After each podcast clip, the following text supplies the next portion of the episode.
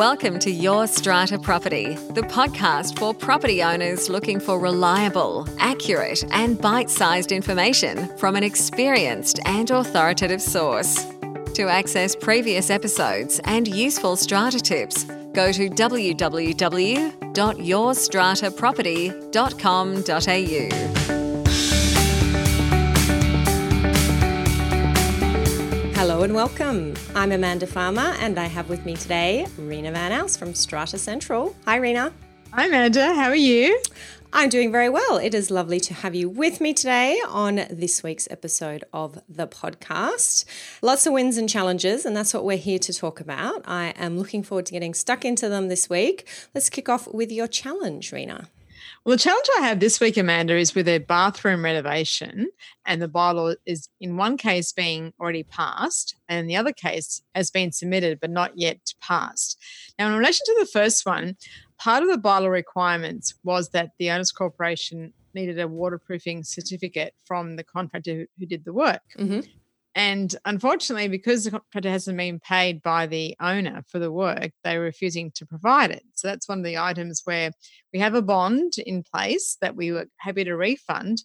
But unfortunately, until we receive all the criteria that was listed in the bylaw, including the waterproofing certificate, then we can't release the actual um, bond. Mm. And the other case, which is even a bit more interesting, is that the owner proceeded with doing this bathroom without any authority. She asked us what was required, and we said to her, What work are you proposing? And then she provided an outline of the works. And then she said, Oh, no, I'm not doing any waterproofing. I'm just removing tiles from the bathroom. And I said, Well, if there's tiles on the boundary of the lot, they are still common property. And you still need to obviously put an application in. So we didn't hear anything apart from finding out that the work was starting. We had complaints from the apartment underneath that hmm. there was water going into the apartment. And lo and behold, there was obviously a full renovation done because the building manager could see contractors going up with, you know, baths and toilets mm. and everything. And there's obviously CCTV footage in this particular building. So anyway, so we've said to the, you know, that we, are going to proceed with mediation. Um, this bathroom has been installed without consent. We've had advice from the, resident underneath that there's leaking occurring. Mm. Then she said, "Oh no, no, you know, I'll submit a bylaw." Then we got receive Amanda the contractor's details, and it's different from the person who did the work. The license is expired, mm. and then she comes back and and we say we're going to go to mediation now. We're giving you some time. You know, unfortunately, it's not what you know we had asked you to do. Oh no, he's back from holidays now. Here's his current license, which has been updated, and the actual waterproofing certificate was one that I hadn't seen. So I looked up the actual um, fair trading website and it said it's actually a separate type of license that you need. So what had happened, we just did some Googling like he would have and found this old certificate, hmm. which refers to the EPA. So oh we're actually now at a standstill, man. We're, we're obviously having to include the bylaw that the owner submitted, but the committee will be advising against it because, again, this person is not authorised to do waterproofing. So I think it's probably an important thing that strata managers understand, which I really didn't know much. That the tiling license is different to the waterproofing license. Mm. So basically, um, unless the person has both licenses, they actually can't do the work or certify that the waterproofing is actually approved.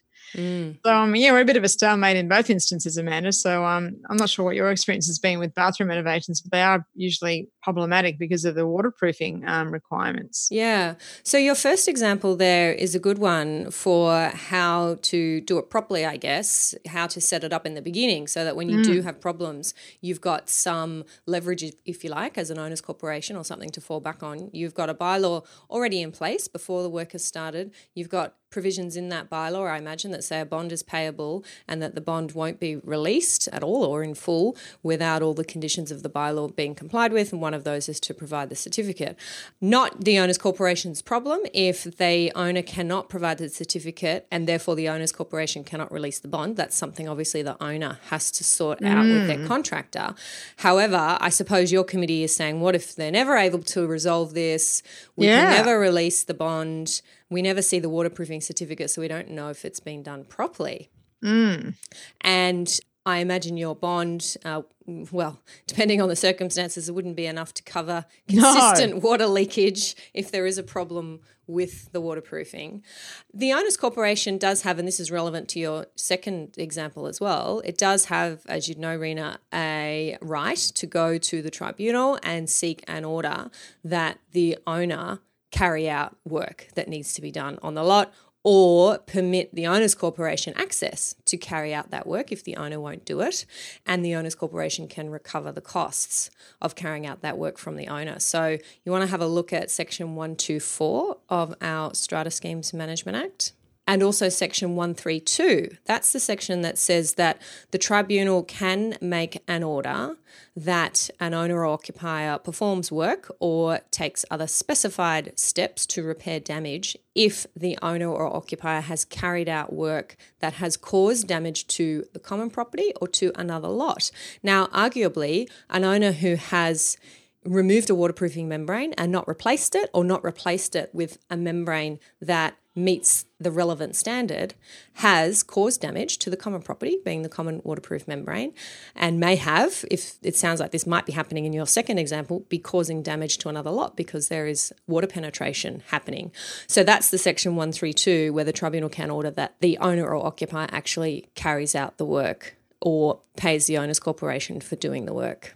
Yeah, well, as you know, Amanda, with waterproofing and bathrooms, it's quite I mean, obviously a costly exercise because normally in apartments where there's only one bathroom, that tenant will have to be relocated in this particular instance. So it's not just a matter of um, having the work done, but also mm. relocating the tenant while the work is being done. So it's another consideration that the Owners Corporation has to take into account yeah. this particular example. So yeah, so it's fun and games, I must say. It is, and it is a big deal. These bathroom renovations. Uh, good on your first building for trying to tackle that from the beginning and put in place the measures that they can now rely on. Hopefully, they'll be able to work that one out. But again, there's always a circumstance like your second building where owners just go ahead and start doing the work. And I think the important thing to be aware of there for buildings is that you can't ignore that kind of thing. You do no. have to go through those painful steps of enforcing your bylaws, enforcing the legislation, being aware of what your rights are, and just saying to your strata manager, we need to tackle this in a way that best protects us and protects the other residents. We can't let this go, as painful and costly and time consuming as it is the committee don't want let it go, Amanda, because obviously they're also concerned about you know the effects, and secondly, in terms of setting a precedent where people can just you know do work. Like you know, there's that saying, "It's better to ask forgiveness than to seek permission." Well, not in this case. not when it comes to strata. Everybody no. listening. yes, a good one to remember there. Always ask for permission when you are doing work that's going to impact the common property. And if you're not sure, have a chat to your strata manager or your committee members. Exactly. All right. Thank you for sharing that one, Rena. We're going to head across to my challenge for this week. And this is a question that has come from a listener. Helen sent me an email asking this question. And she said, Amanda, can a husband and wife both be on the strata committee?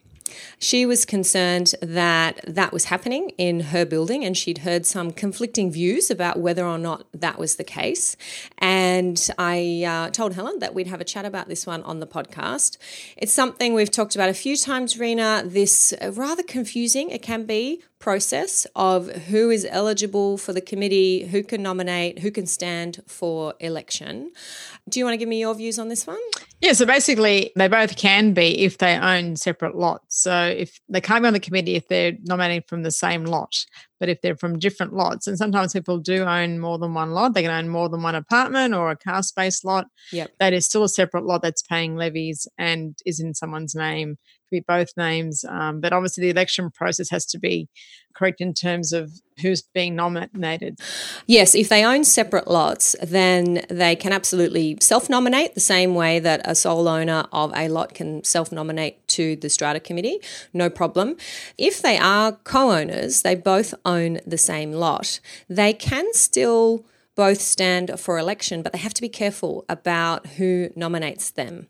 So they can't nominate each other because they are both standing for election. That's what Clause 31 of our Strata Schemes Management Act says.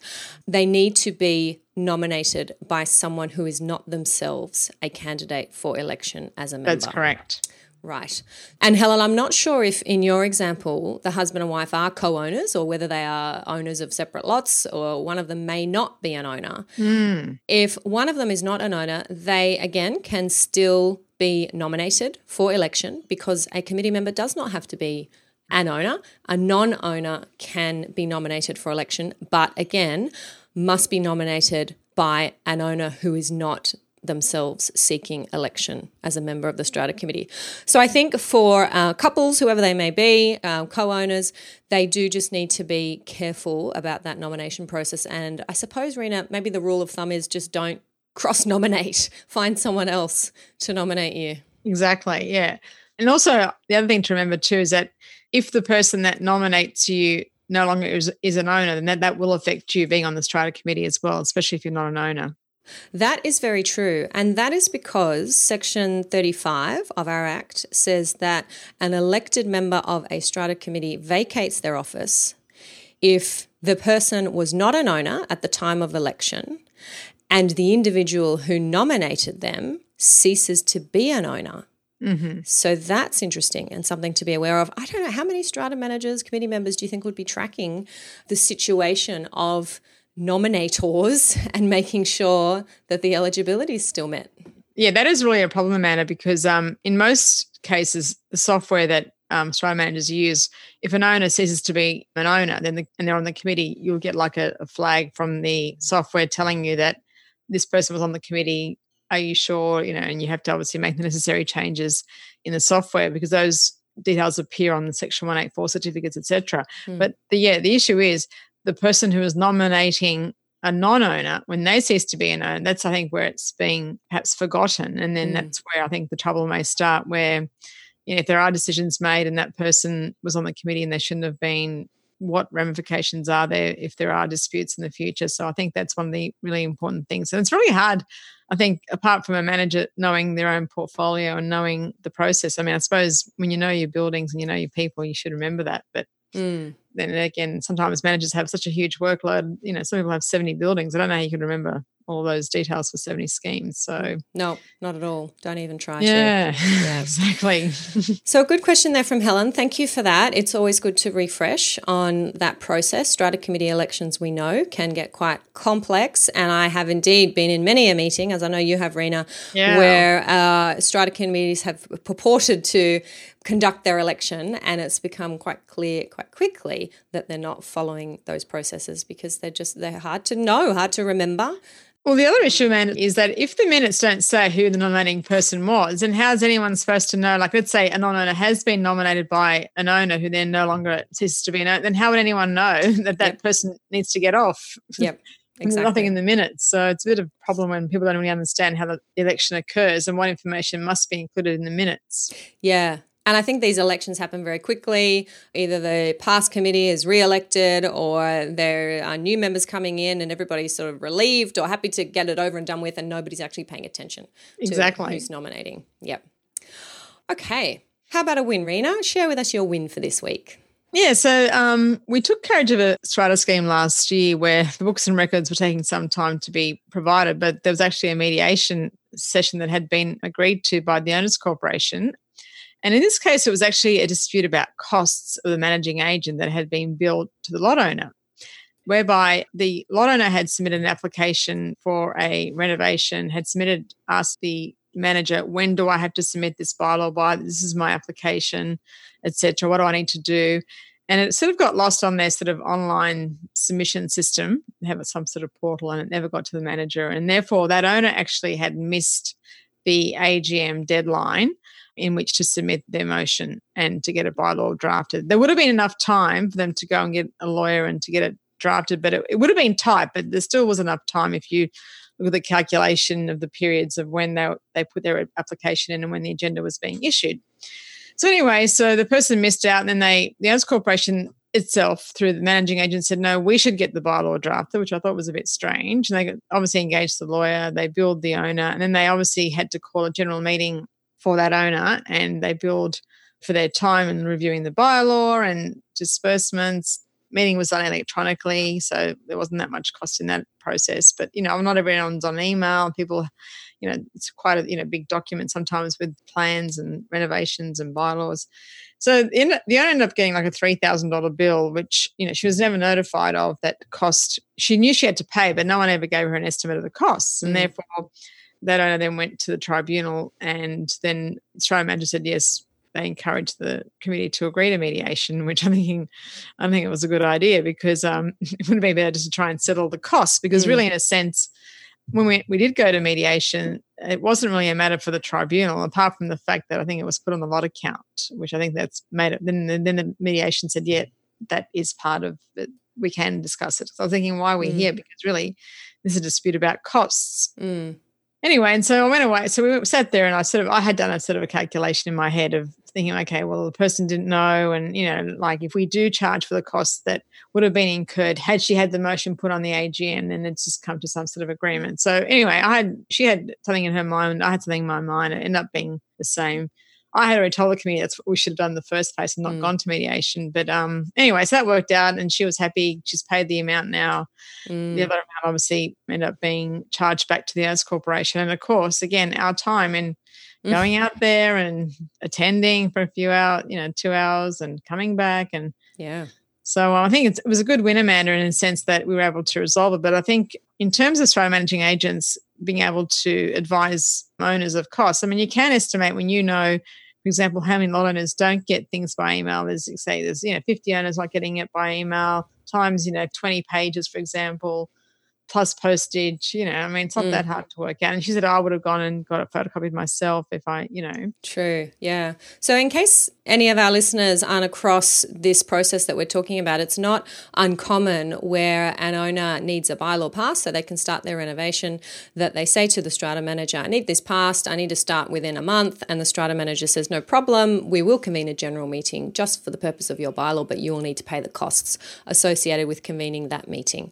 depending on the size of the building, those costs can start to add up. I agree 100% that the important lesson here is that that amount should be fixed, in my view. It should be agreed. It should be made very clear prior to anything being done or any cost being incurred mm. that the amount is going to be $1,500, three grand, whatever it is, $500 yeah. in a smaller building. And owner, do you agree with that? Because the owner might say, actually, no, I can't afford that. I will instead wait for the AGM and then I will just have my motion on the agenda with everything else and there's no additional costs incurred. And we also, Amanda, need to make sure that the strata committee obviously um, approves the convening of the general meeting for that owner because we don't have that authority, or that the secretary um, gives the instruction that we can convene general meeting on behalf of that owner as well. But mm. yeah, you can give an. I mean, obviously you can't. You don't know how long the meeting's going to take, for example. That part you don't know, but overall you can give an estimate, and yeah. um, and I think that you know people should be afforded that opportunity before that costs are incurred, and then it's like three grand. It's like Mm. Um, without her knowing exactly. I mean, had she been told beforehand, and and also we also ask people when we give an estimate to ask them to consent in writing that they approve that estimate because you know they might say yes on the phone, but then after when people get the bill, it's always a separate thing. Yeah, so. or imagine if the bylaw fails and yeah, they're exactly. unhappy. The bylaw hasn't gone through right, and exactly. they've had to pay for the meeting. Oh yeah, double whammy, Amanda. Exactly, yes. Yeah. It's interesting that you raised this one because I also had a win recently, and it's not the one that I planned to raise for this episode, but a very, very similar situation where there had been an agreement that the owner would pay the costs of the owners corporation's lawyer preparing the bylaw, all of the back and forth that went with that, convening the meeting, and of course it all fell apart. Uh, when the lawyers' fees came in, they were quite astronomical in my view. They were in the tens of thousands for the work that oh, had been done. For bylaw? Um, well, well, look, I didn't get into it too closely. It wasn't just the bylaw drafting. There was a bit of uh, okay. dispute and uh, correspondence going back and forth. But I became the new lawyer acting for the Owners Corporation. And the lot owner had ended up filing an application for mediation because they wanted their bylaw made. And the Owners Corporation was holding back on putting the bylaw forward at a general meeting until this cost issue was sorted out. And the lot owners lawyer and myself did exactly what you were saying, Rena, you wished your new building had done, which is not waste time or money on attending mm. mediation. And instead, the two of us got together and we said, all right, what would your client accept? What's your client willing to pay? And we were able to reach a resolution that mm. my client was very happy with because they saved money that they were otherwise mm. looking at spending in the tribunal. And the lot owner was happy because they finally are able to get their bylaw before a meeting and get their work done. That's a great win, Amanda. Yeah. Hmm. So, compromise on both sides in those situations is always helpful. It's funny, Amanda, also when Strymon is telling the Owners Corporation to agree to mediation when it's their costs that, that are at the center of the mediation. I'm thinking, well, mm. yeah, trying to settle the, the matter would have been much more um, advantageous, I think, to everybody. Yes, no doubt there is a reason they now have a new strata manager. Mm.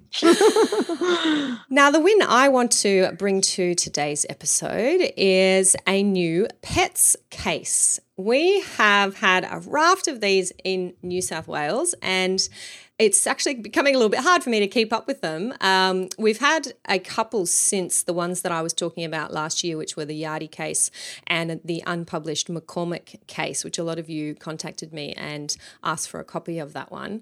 The latest publication, and it's certainly not uh, the only one since those cases, is the owner's strata plan number 58068 and Cooper. That was a decision that was handed down on the 21st of November 2019.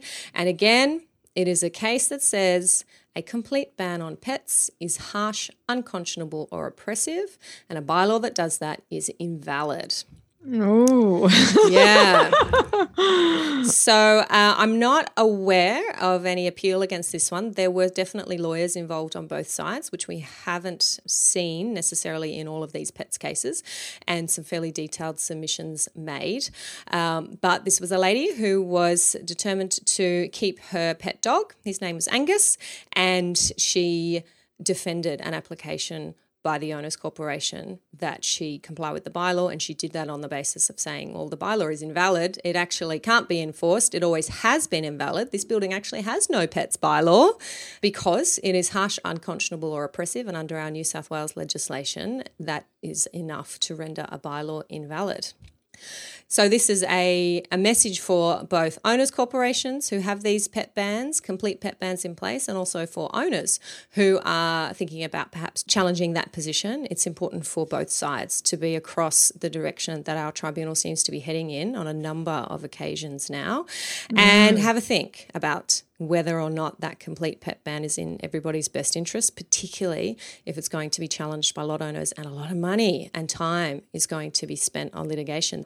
There were barristers involved in this case on both sides, lawyers, as I said, on both sides. It dragged on, it was quite hard fought. The media that came out after this was that the lot owner, understandably, was incredibly relieved and happy that it was finally all over. So you can just think about the trauma that that lot owner has gone through, and the committee, of course, thinking it was putting its best best foot forward. The result didn't go their way on the day, but if you are a committee defending one of these applications, it's these are important cases to be aware of. Mm, definitely, man. I think I mean I've got a few schemes that have that no pets mm. So yeah, and it's look, it's been Queensland saw this change a long time ago that uh, pet bans were challenged and successfully, and they seem to have kind of gotten over it, gotten over the mm. this practice, if you like, of banning pets. And I think that's ultimately what we're going to see in New South Wales. One thing that I have seen come up a couple of times now, and I find this really interesting, is owners who keep cats and they're allowed to keep cats because the bylaws say that they can. And then they're concerned because they're in a high rise that the cat is unsafe on the balcony. So they put up some safety netting to keep the cat from jumping off, as cats like to do, from jumping mm. off the mm. balcony. And I have been uh, contacted a few times now, and I think this may be the new safety issue, if you like, in strata schemes, particularly now as we're allowing more pets. Owners who have been told they can't keep this netting because it affects the external appearance of the building. I've definitely seen that before when it comes to child safety and child safety nets, but I'm starting to see it now for cat safety. And most recently, I was contacted by a vet who said that vets actually have a name for this where cats are injured or killed because they jump off high rise balconies and they call it high rise syndrome. And it is very common. And uh, this particular person is actually a vet living in high rise, has installed one of these nets to protect her cat, and she is having to deal with an unhappy owners corporation when it comes to those nets. So I'm just putting it out there. I think that'll yeah, be. Yeah, but Amanda, next... can I ask you about that? I mean, like yep. child safety, I understand, but I mean, in terms of the aesthetic appearance of a building, and having these cat nets. I mean, they look the same, or they sort of like. Yeah, this is an issue. The last couple of examples that I've seen, they are not the same as the child safety nets. There is a company out there that's doing cat netting or wiring, and it is black, and it mm. is, in mm. my view, uh, much more visible than the clear, transparent child safety nets that are done by uh, NetZen, which I actually have installed in my own property to protect my child in our high rise. And I don't understand why the uh, the cat company is not developing the same kind of aesthetically yeah. pleasing nets. I imagine they're more expensive. Um, and definitely any client who comes to me with a difficulty with their owners corporation and the cat netting, I do suggest that a compromise may be to propose the more expensive but more aesthetically pleasing child safety nets. Exactly. Yeah, I agree with that. I think, man, as long as it's sort of like you can't see it, but I mean, if it becomes an eyesore, that's the same as having washing on your balcony. I mean, what's mm. the difference if both of them are affecting the appearance of the lot? Yeah. So yeah, I'm glad that at least you can get that um, netting that's perhaps yeah more aesthetically pleasing and not as an eyesore that's a dark color that perhaps mm. may clash with the other parts of the building. Yeah, fair enough. So I will put the link to that case. It is helpfully a reported case. It did take a few weeks for it to actually get reported. So we often have a bit of a lag here in New South Wales. We hear about the cases maybe in the media or we know as lawyers that they've been decided. The decision was published at the beginning of 2020, even though it was made in November 2019. So I'll put the link so you can all have a little read of that one. But other than that, I think that is about it for our episode this week, Rena. Anything to add? No, all good, Amanda. Thank you. All good. And I will look forward to chatting to you again next time. Bye, Amanda. Thank you for listening to Your Strata Property, the podcast which consistently delivers to property owners reliable and accurate information about their strata property. You can access all the information below this episode via the show notes at www.yourstrataproperty.com.au. You can also ask questions in the comments section, which Amanda will answer in her upcoming episodes. How can Amanda help you today?